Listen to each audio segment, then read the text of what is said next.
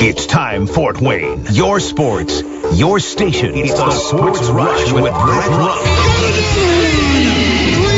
Max Landis. Covering all the topics that hit a nerve here in the Summit City. Clark, 11 yards, touchdown. Only on 1380 The Fan and 100.9 FM. Now here's your host, Brett Rump.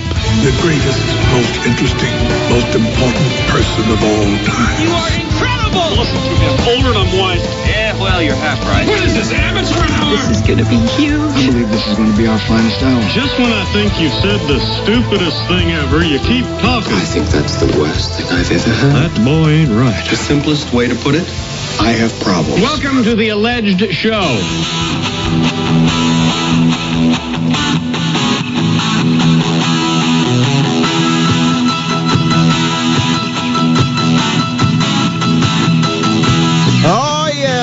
Taking you home on a Thursday. It is gorgeous outside. Lots of sunshine, warm temperatures, and a hot show coming your way right now on the Sports Rush. I like that it just becomes natural when you've been an air personality and a disc jockey just to hit that post, right? Ah, the Doobie Brothers. Great way to start the show. Kind of crank down the windows, turn up the stereo. Man, it is just beautiful. I mean, compared to what we've had, I thought, would I look underdressed if I just wore a golf shirt? Because that's kind of weather we've got today, right? Oh yeah. And I don't know if you heard about this, but uh, apparently officials sent us, and it's our first ever press release that we've gotten here at 1380 The Fan on 100.9 FM. But apparently thousands of people were reporting a UFO in the skies over Fort Wayne this morning. I don't know if you heard about this. No, what's up with that? Uh, apparently, there was a glowing yellow or orangish orb that was floating over the city. Now, people that had spotted it had reported that it did not make a sound, it had very little movement, and it seemed to be emitting heat. Uh, so, not sure exactly what it was, but thousands of people were witness to whatever was over our city this morning because it's something that we have not seen and clearly was unidentified by many. I think that may, might be what they refer to as the sun, my Oh. friend. Maybe that's what it was. Yeah. Good way to start the month of February, though. well, that's the thing. We went the entire month of January now with just clouds. And now we start February with a bright sunshine, 50 degrees. What does it mean? Does it mean we're going to have a nasty? Re- I mean, remember, tomorrow's the Groundhog Day, right? right, Punxsutawney Phil. Yeah, so we're going to find out the six more weeks are, you know, having, I don't know what it is, six more weeks of winter or having an early spring. Is that what we're supposed to be finding out tomorrow? Yeah, something with the shadows. I'm like, there, uh, th- this should be much more evidence that we're going to have some kind of an early spring or a nasty March. I don't know what it means, Ah. but just remember, February 1st came in like a lamb. Because March might go out like a lion. might come in like a lion too. yeah, yeah, we might, every day might be coming in and out like lions. I, I don't know what it means, but all I know is we'll enjoy it for the day we have it. It's going to be a little bit colder tomorrow.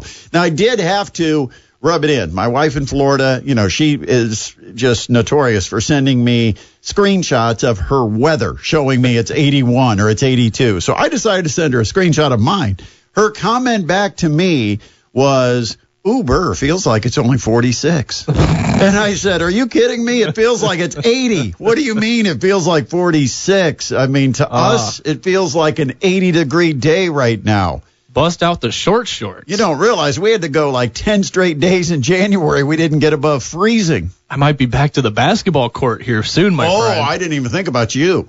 Well, of course you did. Today ought to. Yeah, I never think of. Quite honestly, I really never do think about you. Maybe in some ways that's a good thing. But I, uh, but uh, but yeah, I, uh, I, I, you should. This should be the day that you go out and take some shots. Wow, getting shots up in You February 1st. start to feel like spring. Put on some shorts, go out and shoot some hoops. We'll see. The video, put it on social media, uh, or maybe don't. Might get scouted. Last night we had a chance to see some hoops. In fact, we got bonus hoops last night from Mackey Arena as the Purdue Boilermakers survived Northwestern, this time prevailing on their home court by a final score of 105 to 96.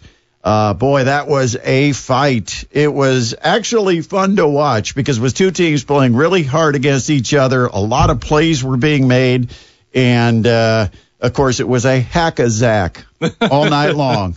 Yeah, a lot of talk about the free throw disparity in this one. A lot of unhappy non-Purdue fans not happy with the amount of free throws for the Boilermakers. Well, you know that was the thing is uh, Zach Edey fouled out not one but two bigs.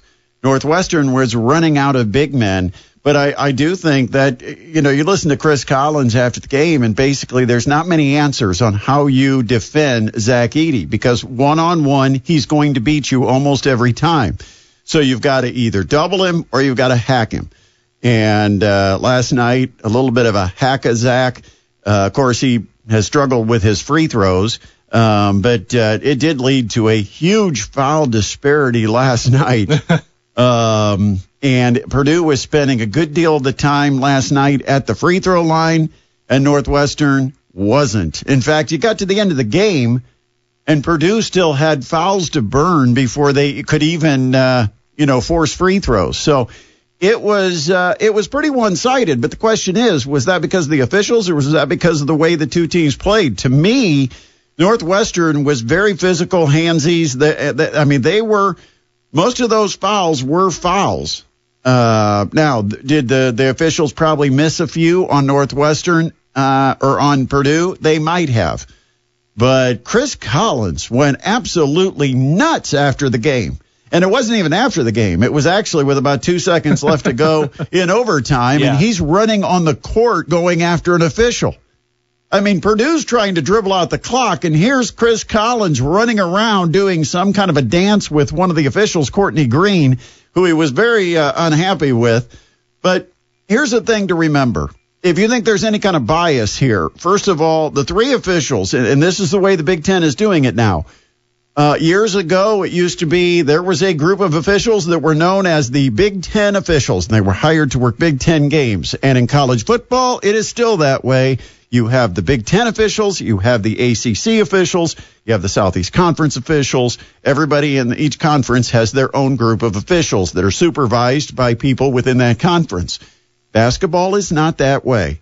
Basketball has a pool of officials, and they're assigned by regional assignors and uh, you know there's somebody who does a sign for the Big Ten, but they're drawing from a pool that covers a wide section of the country, and many of the referees that come in and work the Big Ten games now are not exclusive to the Big Ten. Which means they do not get accustomed to seeing how teams are defending Zach Edey, how other officials are calling the fouls against Zach Edey, because quite honestly, every time Zach Edey gets the ball, especially down in the low post, he's probably either bumped into, got a knee up his back, an arm in his uh, midsection. I mean, there's always some type of foul you could call. The I think the the rule they go by is is it enough to cause displacement? And it takes a lot to displace a guy like Zach Edey. So there's two ways that you're going to foul Zach Edey and probably have it called. One is you actually go with enough force that your action, which is illegal to begin with, forces him off his spot and then they'll probably call that foul. Number two is if it is on a shot and it alters a shot. So if he turns and you hack him on the wrist and the shot goes in, maybe it won't even be a whistle. But if you hack him on the wrist and the ball rolls off the side of the iron, quick whistle, and that's probably going to be a foul. And that's how that's how most officials, I think, have kind of settled on how do you deal with Zach Edey because everybody that guards him has got to foul him to even have a 50-50 chance against him. But last night, uh, big disparity in going to the free throw line. And uh, now, unfortunately for Purdue, Zach Edey was a lot of times the guy going to the line, and he was having a horrendous night at the free throw line. But the disparity was addressed. Chris Collins finally cooled off, made it into the post-game press conference. This was what he had to say about the officiating. Um, I just don't know if I've ever seen uh, a box score like that. Honestly, I've been, you know, you guys. I don't know. You guys have been doing this too. A lot of you guys have been covering. I don't know if you've ever seen a disparity like that in a Big Ten game, um, which is like Purdue. Obviously, we're fouling that much. I mean, I, I feel like we're aggressive though too. You know, I felt like I mean, Boo Buie doesn't shoot a free throw in the game. That's it's kind of crazy. Um, but that's how the game's called. I mean, that's it's and you got to live with it. I mean, that's why that's why I was so proud of my guys. I mean, you're down 50 at the free throw line and you take you have a shot at the buzzer, so I mean, you almost have to play perfect, you know. And so our guys showed a lot of poise. Obviously, this is a not many people come in here and win, and there's a reason for that because they have great teams and this crowd is awesome and such a fun environment to play in and you know, we just it's disappointing because uh, you know we had our chances, we just couldn't close the deal. Zach Edey ended up with 30 points. He also went to the free throw line 17 times, but after his first 15 attempts, he had only made six of them. He did make his last two, which were actually key points in the overtime. Zach Edey finishes with 30, and it is the fourth time in the last six games that Zach Edey has had 30 plus in a game. 30 points, 15 rebounds, three assists last night for Zach Edey. Uh, over his last six games, he's averaging 27 and a half points per game, 14.8 rebounds per game, and Purdue is 6 and 0 in those contests.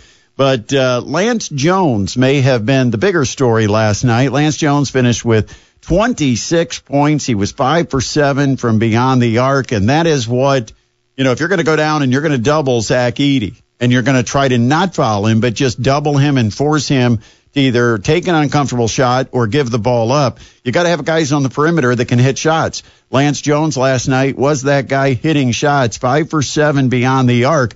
And Matt Painter actually talked a little bit about Lance Jones last night. You know, he he was so good down the stretch. You know, those threes when they go up five or six, he was so good. Um, they had us right there. Like they, you know, if they can get a stop and then another score, which they were scoring every time. Um, we were doing positive things. We just weren't making our free throws. So that was trying to like, don't get away from what we're doing. We, you know, we're going to make them. Um, but no, Lance's those two threes he made there. You know, he just gives us an, another element. He gives us that speed and quickness, um, competitiveness. Very, very competitive. But uh, I thought he made some huge plays for us. Then he made his free throws down the stretch. I didn't realize he had 26 points. I'd have let him shoot those free throws to get 30, but Mason sacrificed so much for us. You know, he's a starter, and uh, you know, isn't that kind of interesting that the uh, uh, that Matt Painter said when there was just 1.7 seconds, Chris Collins had just gotten a double T, got tossed out, so it led to four meaningless free throws at the end. It wasn't going to decide the game. It was just packing on some extra points. So Matt Painter could have sent anybody to the line, and Mason Gillis came out and shot the free throws. And in hindsight, Matt Painter realizing that Lance uh, Lance Jones had had 26 points, thought maybe he would have changed his mind and actually given him a chance to get to his 30. And then they could have had a 30-30 last night with Zach Edey going for 30, Lance Jones going for 30. But uh, you know, Purdue got a scare. And I'll tell you this: Northwestern is one of the best teams in the country. I mean, this is I don't know if they're true top 10, but they're a legit top 15. And if you don't have them in the top 15, you are absolutely missing something. They've got a real big in Nicholson. They've got three really good guards. And then Brooks Barnhizer's just a player, a coach's son. He just knows how to distribute, when to get his shot, who the guy is that you want to work the ball to based on matchups. And that is a really good team. Now, I don't know about their depth, but man, can Ty Berry play? Can Boo Buie play? You know, they both finished with 25 points. I, I just, I'm so impressed with Northwestern. And, you know, it's, it's like you go by reputation. And I think anybody who's been around basketball for a while just looks at Northwestern and think that's a winnable game. Man, I, I tell you what, you should think about Northwestern about the same as you think about Illinois because that's just how good Northwestern is. They're well coached. Chris Collins does a tremendous job with this team. And and you know, I think part of his strategy was to to hack a hack a Zach last night, and it almost paid off. Northwestern almost for the second time this year knocked off Purdue. And I guess it wouldn't be knocking off number one Purdue twice, but it would be knocking off number one Purdue and number two Purdue in the same season. So I guess you'd get credit for knocking off uh, a number one and a number two in the same season. That'd be the same team, but very impressive. And uh, you know, they're overall. I mean, you know, they they're very impressive shooting, 57% from the field and 50, over 50% from three last night. Boo Buie was lighting it up as he usually does. Very good team. Purdue had to go to a zone at mm-hmm. times. And I will, I'll just tell you that that is the only question mark I think you've got with Purdue is the matchups. And we've talked about this. We've talked about Fletcher Loyer being a defensive liability. And then depending on how you end up guarding with Lance Jones, does he go to a small guard, a big guard? Does he go to a small forward? Is it even a small four man? But Lance Jones is probably going to get the best guy. But Lance Jones hasn't necessarily been a lockdown guy. He's been good defensively, and he's quick, and he's athletic, and he's improved that area for the Boilermakers significantly over last year. But I don't know that Braden Smith's a great defender. I'll say this.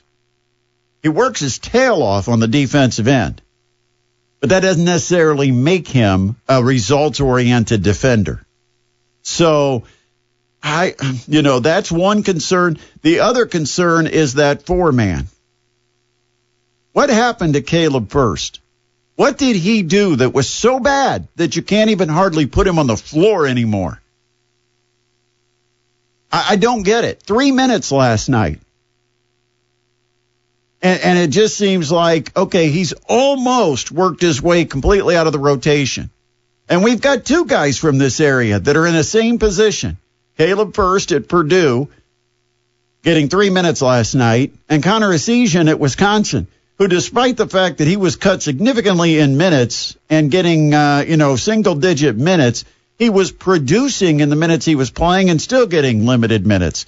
So, but I can't figure out, uh, you know, is it Gillis? Is it is it Trey Kaufman-Renn? Is it Caleb Furst? Which one of those guys is your true four man?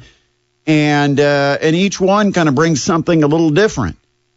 To me, Caleb Furst brings a big body, and it may make the other team have to adjust to a, a second big body on the floor instead of having to worry about one big guy. Now you got to worry about two that are that are big and strong and can beat you on the glass. Trey Kaufman-Renn, he's got that length. He's got the ability to stretch the floors, take you outside, and then drive and handle the ball, drive into the basket.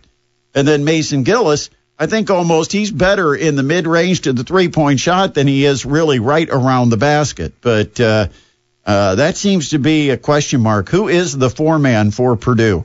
And uh, and we'll see if if they stick with somebody, if they keep this rotation going. It seems like what they do. Everybody gets their chance, and then they go with the guy that they think is going to have the hot night or give them the greatest advantage uh, in that matchup because we've seen Trey Kaufman-Renn go for big nights and get high minutes. We've seen Mason Gillis. But the one guy that just seems to be lost right now, and I know you could say, well, yeah, but he's more of a center, and you got Zach Edey now playing 35 minutes where he used to play about 22. It's like, yeah, I get that, but he's an experienced player that can still hit some threes. Yeah, he's only like two for nine on the season from three, so it's not his his strongest suit, but he is uh, he's almost disappeared right now for Purdue. Four six eight six two Parkview Sports Medicine text line. What's happening in the world of sports? Let's check in now on today's top headlines. Here they come with Adam Lundy. All right, thanks, Brett. Let's get into these today's top headlines. Starting off in the NFL, the Washington Commanders are hiring Dallas Cowboys defensive coordinator Dan Quinn to be their next coach.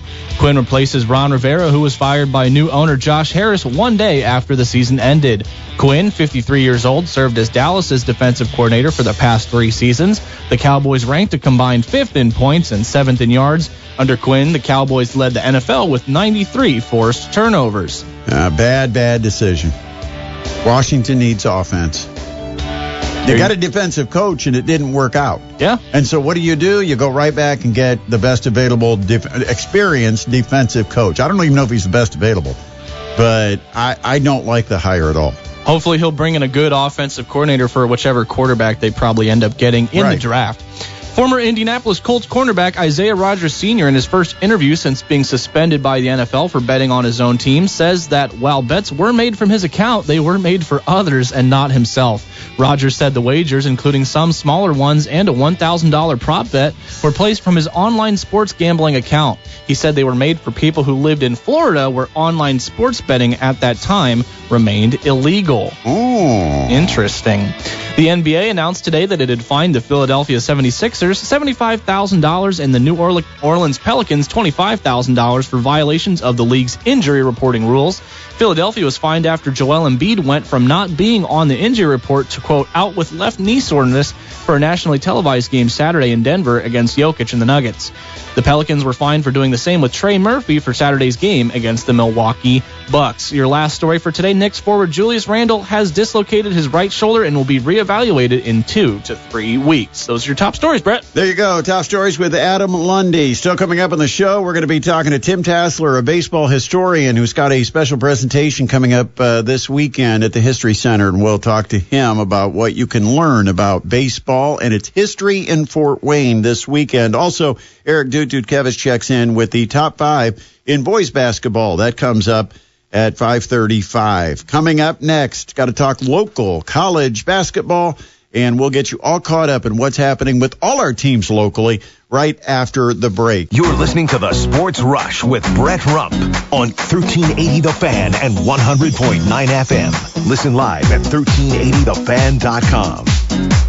Coming up, Sam King will join us in minutes to talk about Purdue's uh, win last night in overtime against Northwestern and uh, his thoughts about the disparity. We did get a number of texts that came in saying that the officials were calling a tight game last night. Only Purdue was making the adjustments. I think part of it was this, just that uh, Northwestern came in with a strategy that they were either going to double in a certain position, or if they got handicapped and Edey got too close to the basket, they were going to hack a Zach.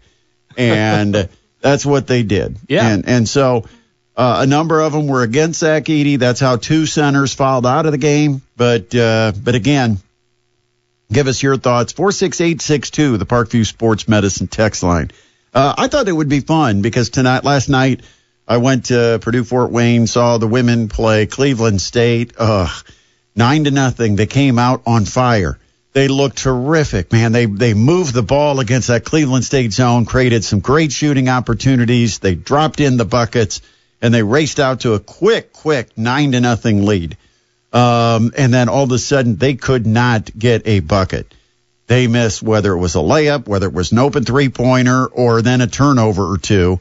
They ended up allowing Cleveland State to go on. I think it was an 18 point run, and they never ever got themselves in a position to really be back in the game. They were always, basically, they were uh, uh, caught in a boat trying to get upstream and and uh, didn't have a paddle. I mean, it was just one of those things where they uh, they could never get over that 10, 12 point hump.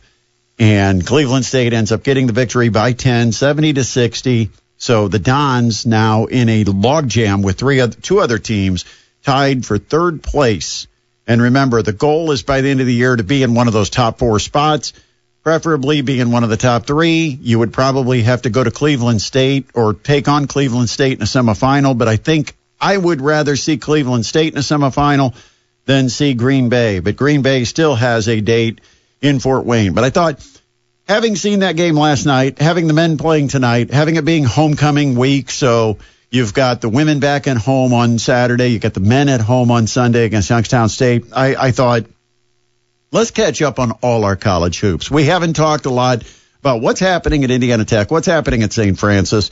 First of all, Indiana Tech women's basketball, they're unbeaten this year.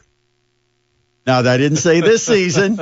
didn't say this season. I said they're unbeaten this year. 2024, they've still not lost a game. They're 18 and 3 overall but they ended up finishing January with a 9 and 0 record after they got an 80 to 67 win over Siena Heights last night. Now for the men, they're 13 and 8.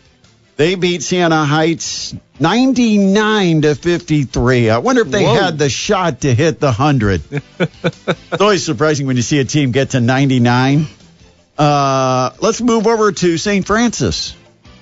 St. Francis won on the road at Goshen last night, 88 79. That would be the men.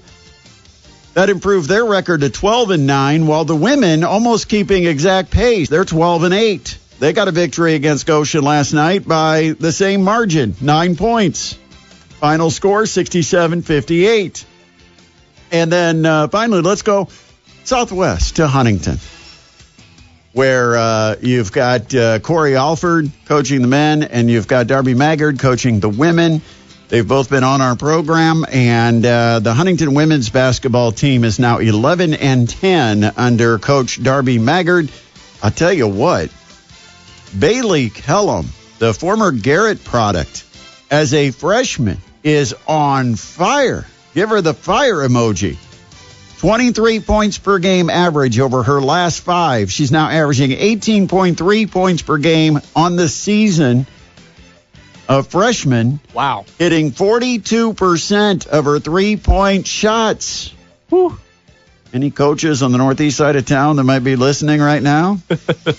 42% from distance, 89% at the free throw line. It's been a terrific year so far for Bailey Kellum for the Huntington Foresters.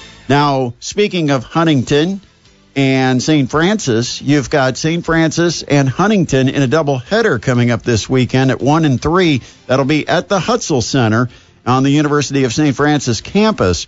Uh, and then uh, Corey Alford and the men for Huntington, 14 and 7, having a really strong year. So that should be a heck of a game with 14 and 7 Huntington against 12 and 9 St. Francis on the men's side. That'll be the second game of the doubleheader. Meanwhile, for Indiana Tech, they're back at home on Saturday. It's a busy day. Unfortunately, they play at exact same times. they got to choose one or the other. Indiana Tech and uh, is it Aquinas? I believe so. That's what it is today, darn it. Men's basketball, women's basketball doubleheader with the women tipping at one and the men at three. There you go. We're all caught up, see? I like it. A little look at some of the local basketball. Yeah, absolutely. Big uh, game tonight out at the Coliseum. Mastodons. It's a whiteout. They're calling it what? A blizzard of dons. And so they're putting the white in. Isn't it ironic that the day they have the Blizzard of Dons promotion, it is 50 degrees and sunny outside? Yeah. Yeah. So everybody, uh, the students are all getting like white shirts, asking fans to wear white and uh, go with a kind of a whiteout atmosphere at the Coliseum tonight against the Milwaukee Panthers, and this is a huge game in Horizon League standings because both teams are five and five. The loser of this game is going to slip down to what seventh or eighth place. Yeah. In the Horizon League standings. So very important game tonight. We'll have coverage for you starting with the pregame show at 645. The tip about 7 o'clock. I'll be on the call with Chris Underwood right here at 1380 The Fan and 100.9 FM. And as we mentioned, women last night fell to Cleveland State 70 to 60 but they are back in action on Saturday at the Gates Center taking on IUPUI. Coming up next, we talk Purdue Northwestern. What a game last night with Sam King, who covers the Boilermakers for the Lafayette Journal and Courier. He's joining us next on the Sports Rush on 1380 The Fan and 100.9 FM. I'm a pilot, martial artist, mountain biker, hiker. The thing that brings me down is my feet. Do you want to be more active and start exercising, but you can't because you know you're going to have real pain and discomfort? Listen to Randy and his real experience at the Good Feet store. When my wife finally talked me into going into the Good Feet store, the salesperson there immediately started investing himself in my problem. This is not something that you could solve online. There's got to be somebody there that can help you find that fit. You put in the arch supports and your day becomes better and Good Feet has saved the day. We want to help you get back to doing the things you love. Visit the Good Feet store today on Coldwater Road next to Joanne Fabric. Trade in your bad feet and start the new year with Good Feet and get healthy in 2024.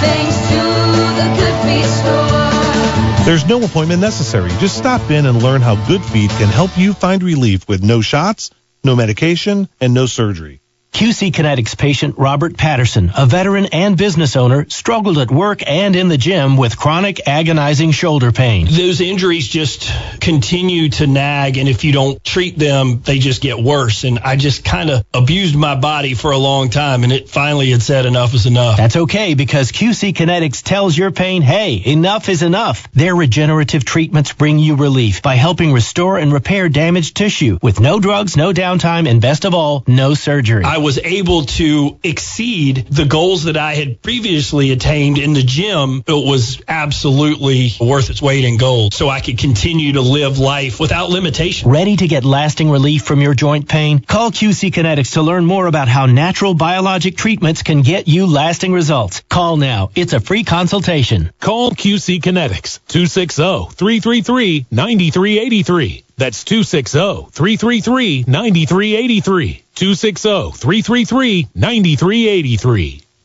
Who says you can't have good taste and good value? With Pizza Hut's new $7 deal lovers menu, you can now have both pizza, pasta, wings, new roasted garlic or bacon cheddar cheese sticks, chocolate donuts, or cinnabons. The options are endless. Just $7 each when you buy two. The $7 deal lovers menu. Now that's a deal you can love. Only from Pizza Hut. No one out pizzas the Hut. Indiana Sports Talk right here in Fort Wayne. Caleb and Kenny in the morning at 7 a.m. Dan Patrick and the Herd with Colin Cowherd get you through the midday. Then back to Hoosier Sports Talk with Indiana Sports Beat at 3, followed by the Sports Rush with Brett Rump. Find your favorite Fort Wayne sports hosts and interact with them now on Twitter at 1380 The Fan, on Facebook.com slash 1380 The Fan, or go to 1380thefan.com and find Caleb and Ken, Indiana Sports Beat, or Brett Rump's social media info, and start the conversation today. This is Maria Marchesano, head women's basketball coach at Purdue Fort Wayne, and you're listening to the Sports Rush with Brett Rump on 1380 The Fan and 100.9 FM. Coming up in hour number two, we get to talk Fort Wayne baseball history with Tim Tassler, a baseball historian from right here in the Summit City. He'll join us at about 5:20, and then just after 5:30, Eric Dute Dutkevich from Parkview Sports Medicine, talking high school basketball. Last night at Mackey Arena, the rematch between Northwestern and Purdue, and my gosh, it looked a lot like the first game, except the final outcome, Purdue survives in overtime. And uh, the margin really doesn't tell the story. 105 to 96. This was more a two possession game than a nine point game. But to talk about it, joining us here on the Sports Rush from the Lafayette Journal and Courier, it is Sam King. Sam, always uh, a pleasure to have you on the show. Is the weather as nice in Lafayette today as it is here in the northeast part of the state? Uh, it's about time. I think it's 52 degrees today, and uh, it's been long uh, awaited because I was getting tired of the cold and the rain and everything else. Uh, yeah, this is definitely welcome. Well, Mother Nature must not like January. She must. Mother Nature must have been waiting for February to turn on the uh, the sun again because uh, we haven't seen it for a long time. But last night inside Mackey Arena, place was rocking for this Northwestern Purdue game, and it didn't disappoint. I, I think some people thought, oh, Purdue's going to you know, going to win this one easy because they were tested on the road. They'll never. But this is a really good Northwestern team, and they've got some elite guard play, and we saw it on display last night. Yeah, I, think Northwestern is probably a top 25 team, to be honest with you. And uh, whether the uh, AP voters or coaches poll voters decide that, I don't know. But uh, when you look at the the record of that team, what the teams that Northwestern has beaten, including Purdue and then just the way that uh, you know nobody comes into Mackey Arena and has a chance to win the game on the final shot uh, very often, and that's right where Northwestern was, and even got a good look. That I'm surprised still that Boo Buie didn't make that shot up into regulation, uh, because if he did, we'd have a whole different outlook on uh, where Purdue is right now. But uh, yeah, absolutely crazy that these two teams have played twice, and the the combined score is 193 to 188. So you don't get that a whole lot in the Big Ten it's definitely fun to watch from a fan's perspective. Um, if you're a coach uh, who's in charge of defense for either of those programs, though, you've got to be thinking, "Oh my goodness, we got a lot of work to do." Well, and and let's ask about that because we've got some text that Purdue again exposed by elite guards. Does Purdue have a vulnerability to teams that have elite guard play? Uh, I would, you know, earlier in the season, I would say yes. When you look at some of the shots that that Boo Buie hit last night, they were I don't know if there's anything else you could do besides foul him. Uh, it was the same way against Nebraska. I, I feel like, uh, you know, talking to Coach Painter and some of the, the coaches on staff, 10 of the 14 threes that Nebraska hit that night, it was just, you know, tip your cap because it was a tough shot. But yes, uh, Ty Berry got loose probably more than uh, they would have liked last night. Uh, I think part of that was Purdue knew it had to do something different. You saw a lot more um, subbing in and out uh, than typically would with Purdue, trying to get Fletcher Loyer out of the game and Ethan Morton into the game um, because you needed that that uh, perimeter defense. Um, Lance Jones did a much better job on Boo Buie than he did at Evanston, which you wouldn't know it looking at uh, at Buie's line, where he, he hit seven of 11 threes and scored 25 points. But um, definitely did a, a better job. I just think that, uh, you know, in a couple instances, uh, the, the offense was better than the defense. Uh, I don't know if uh, that's the outcome that you get against most teams. It's just Northwestern was on an absolute heater and hit 14 threes last night. Um, there is still work to do. There were some times where I thought Purdue got lazy on closeouts or, um, you know, even Purdue went to a zone because, uh, which never happens because Mm-hmm. it felt like we've got to change something up. It's not working what we're doing. Um, and then quickly, uh, Northwestern hits a couple threes and realized, okay, that's not working. Let's go back to, to what we do. So, um, I think that, you know, this maybe was a, a sign that Matt Painter is willing to adapt, um, and do some different things where he has to defensively, um, if you get into a situation where there's a Boo Buie type of player that you know can just take over a game. The elephant in the room, which I don't think is an elephant in the room anymore, everybody's kind of exposed it and been talking about it, is the disparity at the free throw line. Uh, if I'm a supervisor of officials that didn't see the game and I call up my crew, how did they explain it to me? Well, first of all, Chris Collins said before the game that he had three bigs, and his plan was to use 15 fouls on Zach Edey because they just simply have no other way to defend him, and that's the the Zach Edey effect, and it's that way a lot of nights.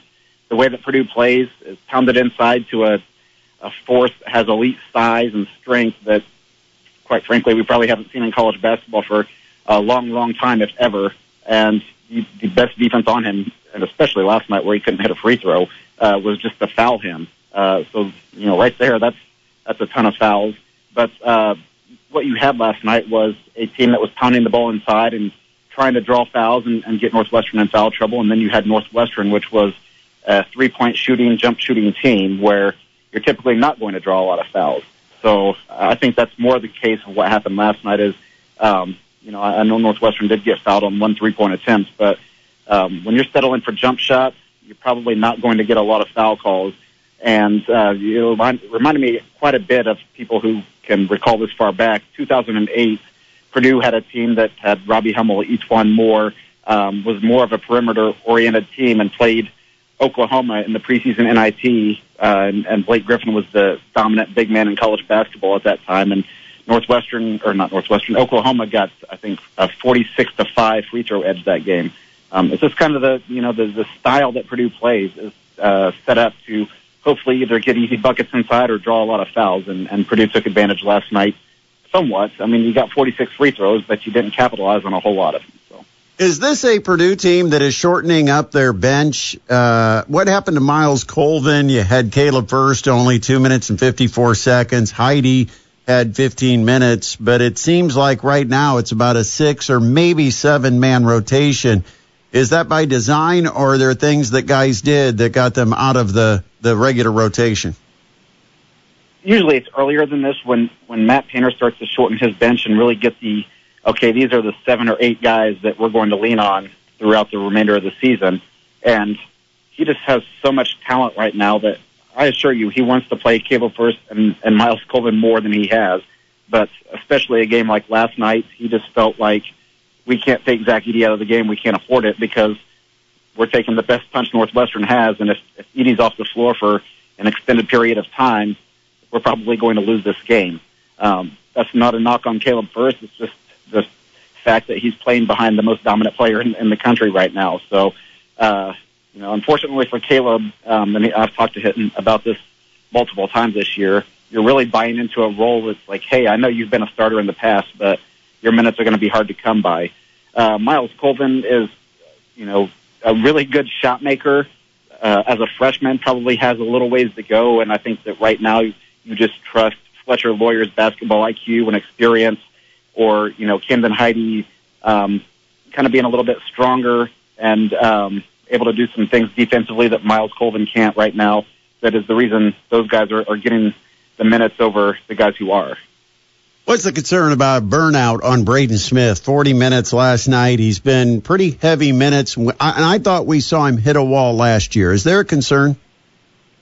He, uh, I, I do believe that he hit a wall last year, yes, but he, uh, he's a cardiovascular, you know, uh, I don't know the right word, just kind of a, a freak right now. I think he knew to uh, have success at Purdue, he was going to have to be able to get stronger and in better shape as a sophomore and be able to endure playing 35, 40 minutes every single game.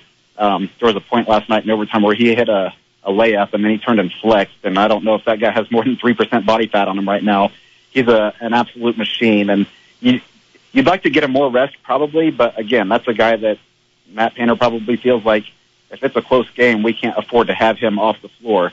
Uh, we saw it at Iowa where he came on the uh, bench, sat for about 30 seconds, and immediately got put back into the game. And he, yeah, he's been playing a lot of minutes, but I think that his body is more well conditioned for it as a sophomore than it was as a freshman. But you're right. I think there's going to be some games here where you hopefully can get up by double digits and let these guys have a little bit of a rest uh, going down the stretch because you don't want Zach Edey and, and Braden Smith to have had a run of playing basically 40 minute games for a month's time going into the, into the NCAA tournament. Purdue heads to Wisconsin this weekend. They'll have a one o'clock game on Sunday up at the Kohl Center. If Purdue wants to win the regular season title, how important is this head to head meeting with Wisconsin? Yeah, Wisconsin, every year it seems like there's a team in the Big Ten that nobody is talking about going into the conference schedule that ends up being a contender for the, the league title. And this year that is Wisconsin. And uh, Wisconsin has held ground so far every step of the way. So the, the thing that Purdue had in its back pocket was it still has to play Wisconsin twice. So you still control your own destiny, but uh, winning at the Kohl Center is not easy. Uh, Purdue was able to do that last year, although Wisconsin wasn't last season what it is now. Um, and that gave, I believe that win ended up giving Purdue the outright Big Ten championship a year ago. Um, but, you know, we don't know the result of Wisconsin's game tonight, but the winner of that game is going to come out uh, atop the league standings, uh, whether it's a tie or whether uh, Purdue is outright in, in the lead. Um, but you look right behind that, and Illinois is uh, is putting pressure on both of these teams to, like, hey, we're just waiting for one of these teams to stumble and, and take a loss and take advantage of that. So there's a you know a lot still to be determined here. But I think you're absolutely right. If you can go to two Wisconsin and get a win, you set yourself up well um, to win the outright. Uh, regular season championship. And in Purdue's case, the schedule travel wise and, uh, you know, probably to an extent, the teams remaining on the schedule sets up well, um, where Purdue should be in good, a good situation to win the conference championship if it can go to, to Wisconsin and win on Sunday. Sam, I want to know if anybody at Purdue is on the record as far as the schedule next year because the Big Ten's announced what it's going to do with both the regular season and the Big Ten tournament next year and uh, it's pretty much uh, one game against everybody except a couple of uh, regional partners or uh, or rivalries. I would assume in that language, although it's not confirmed, that Indiana Purdue would be one of the pairings that would play twice every year. Have you heard that? Uh, there's been no word yet. Um, I will tell you, Matt Painter said the other day he hopes that that is a protected rivalry and that he feels Purdue and Indiana should play twice a season and play at both venues. Uh, there was a stretch where I believe either when Nebraska joined or when uh, Maryland and Rutgers joined that uh, there was a couple times that it was only once a year. And uh, from the fan base perspective, nobody liked that. Um, I hope that it, you know, just from a person from Indiana who's grown up watching that rivalry, that that would be protected. And then, you know, maybe there's one more, maybe it's Illinois, who knows? But uh, yeah, it's going to be. Uh, I don't uh, envy the Big Ten schedule makers for sure, but uh, I would hope that that's protected. Although nobody has come out and said that that's going to be the case. Sam, always appreciate you. Do a great job covering the Boilermakers, and we'll talk to you again soon. All right, thanks, Brett. Yep, that's Sam King from the Lafayette Journal and Courier joining us here on the Sports Rush. Of course, you heard Adam mention it earlier that tonight it is the Pacers and the Knicks What's the line on this game tonight? It's in New York, so uh, let me let me guess that the Knicks are going to be.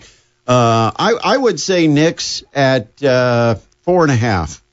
Uh, you're a little high. It's uh, minus three. So okay, but we, I'm still within my point and a half. That's my guideline to get a correct bell. So uh, I yeah, it's an it's a point and a half, Adam. So at three. Um, I, well, I thought maybe the news with Halliburton would kind of freeze the line or keep it a little swayed toward New York, and and Uh, what what's the status as far as the injury update for the uh, the Knicks? Because they were without a few bodies against Charlotte the other night.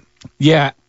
As of right now, um, they don't have Julius Randle. He's out for a couple weeks Right, with his right. shoulder injury, but we're also looking at OG Anunoby and Quentin Grimes uh, game time decisions for tonight. Isn't it kind of fascinating that the guy that the Pacers went out and traded for is a guy that they got to guard people like Randle? Yeah. and then Randle's not playing. Uh, because that's the type of player that Siakam can match up with really well. Absolutely. Some of those long forwards that are, you know, a little bit stronger can kind of bully their way in a little bit. Yeah, exactly. a little taller and will work the perimeter a little bit, tight attack on the bounce, and Siakam can defend those type of guys with his length. Uh, maybe not the biggest, bulkiest body, but he can, you know, he can use his length and defend some of those guys. But uh, all right, how good you feeling about this one tonight, Adam? Uh, I'm I'm feeling all right. I think we have to go. I think we have to go with a vending machine snack bet. We you, have you and I ever had a vending machine snack bet? We have There used to be a his. It, there was a tradition on this show. Yeah. Back when DC Hendricks was a producer, uh, because DC always wanted to uh, to bet a vending machine snack. Yeah, imagine, imagine that DC wanted a, a vending machine snack, but but DC was one of our uh, regular uh, regular customers, one of our VIPs when it come to the, came to the vending machine because he was always here doing games, much like you are. Sure. But he would, you know, he would enjoy the snacks while he was doing the games. And, uh, you know, the orange fingerprints were proof of what he was snacking on. But, but seriously, so we've got to go with the vending machine snack bet. All right, I'll I'll take my Knicks. Any, any, any line too. I mean, any, uh, you could take the A, B, C, D, or uh, even those expensive things. Wow. Yeah. All right. Because I might want to get one of the big fat cinnamon rolls when Pacers win this thing tonight. Let's go, Nick. 46862 is Parkview Sports Medicine text line 46862. Coming up in hour number two, uh, we got to talk to Tim Tassler. He is uh, a baseball historian here, and he's going to be putting on a presentation down at the History Center on Sunday afternoon about black baseball in the Summit City. And uh, it's all part of the Fort Wayne history of baseball, which I don't know if you follow this, but but there is so much history connected to Fort Wayne when it comes to the sport of baseball. And uh, in fact, you know, we're a really good town for sports history overall. Oh yeah, absolutely. I mean, when it comes to the NBA, Yeah. I mean, it originated in our town in a garage with Fred Zollner and company, but uh, but also one of the original franchises of the original National Basketball Association, Yeah. still playing today in Detroit as the Pistons. But uh, but anyway, in baseball, another sport that's got an amazing tradition here in Fort Wayne.